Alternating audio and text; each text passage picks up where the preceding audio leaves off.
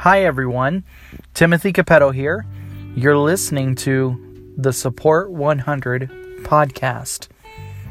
And I found another moment here where I can sit down with you and talk to you for a couple minutes. And so today I wanted to basically talk about the subject love and can it be used in the wrong context? What do I mean by that? Well, as we all know, the word love is used all the time. We even say sometimes to things, we love this kind of food. We love the smell of this flower. We love this kind of clothing. We love this kind of television. And but then, you know, we also use the word to say, I love this person. And I guess what I'm trying to get at today is that I hope that we are conscious as humans to basically think about our words and not just use the word love flippantly to describe because as we know love is one of the strongest uh, words um, to affirm something in our English language. And so I just really feel like, you know, for myself and in the uh, overall context of saying, I love you to my wife, I want to make sure that I am always saying those words because I'm meaning them and I'm just saying them because I want her to know, I want to remind her that I cherish her, that she is so important to me. And really, I feel like that word, you know, my wife even said the other day that um, she doesn't even want to say it that much just to say it flippantly, you know.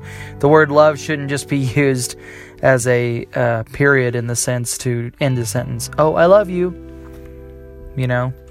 So I just uh, encourage you all today to, when you're talking with your with your loved one, whether it's your husband, your wife, kids, grandparents, parents, and you're telling them, "I love you," that you're saying it because you're just reminding them and want them to know that you truly do care. And that it's just not something you use ever the word ever sh- the word love should never be used for personal gain. You shouldn't just say oh i love you and then you're just saying it to better yourself. Make sense? I hope so.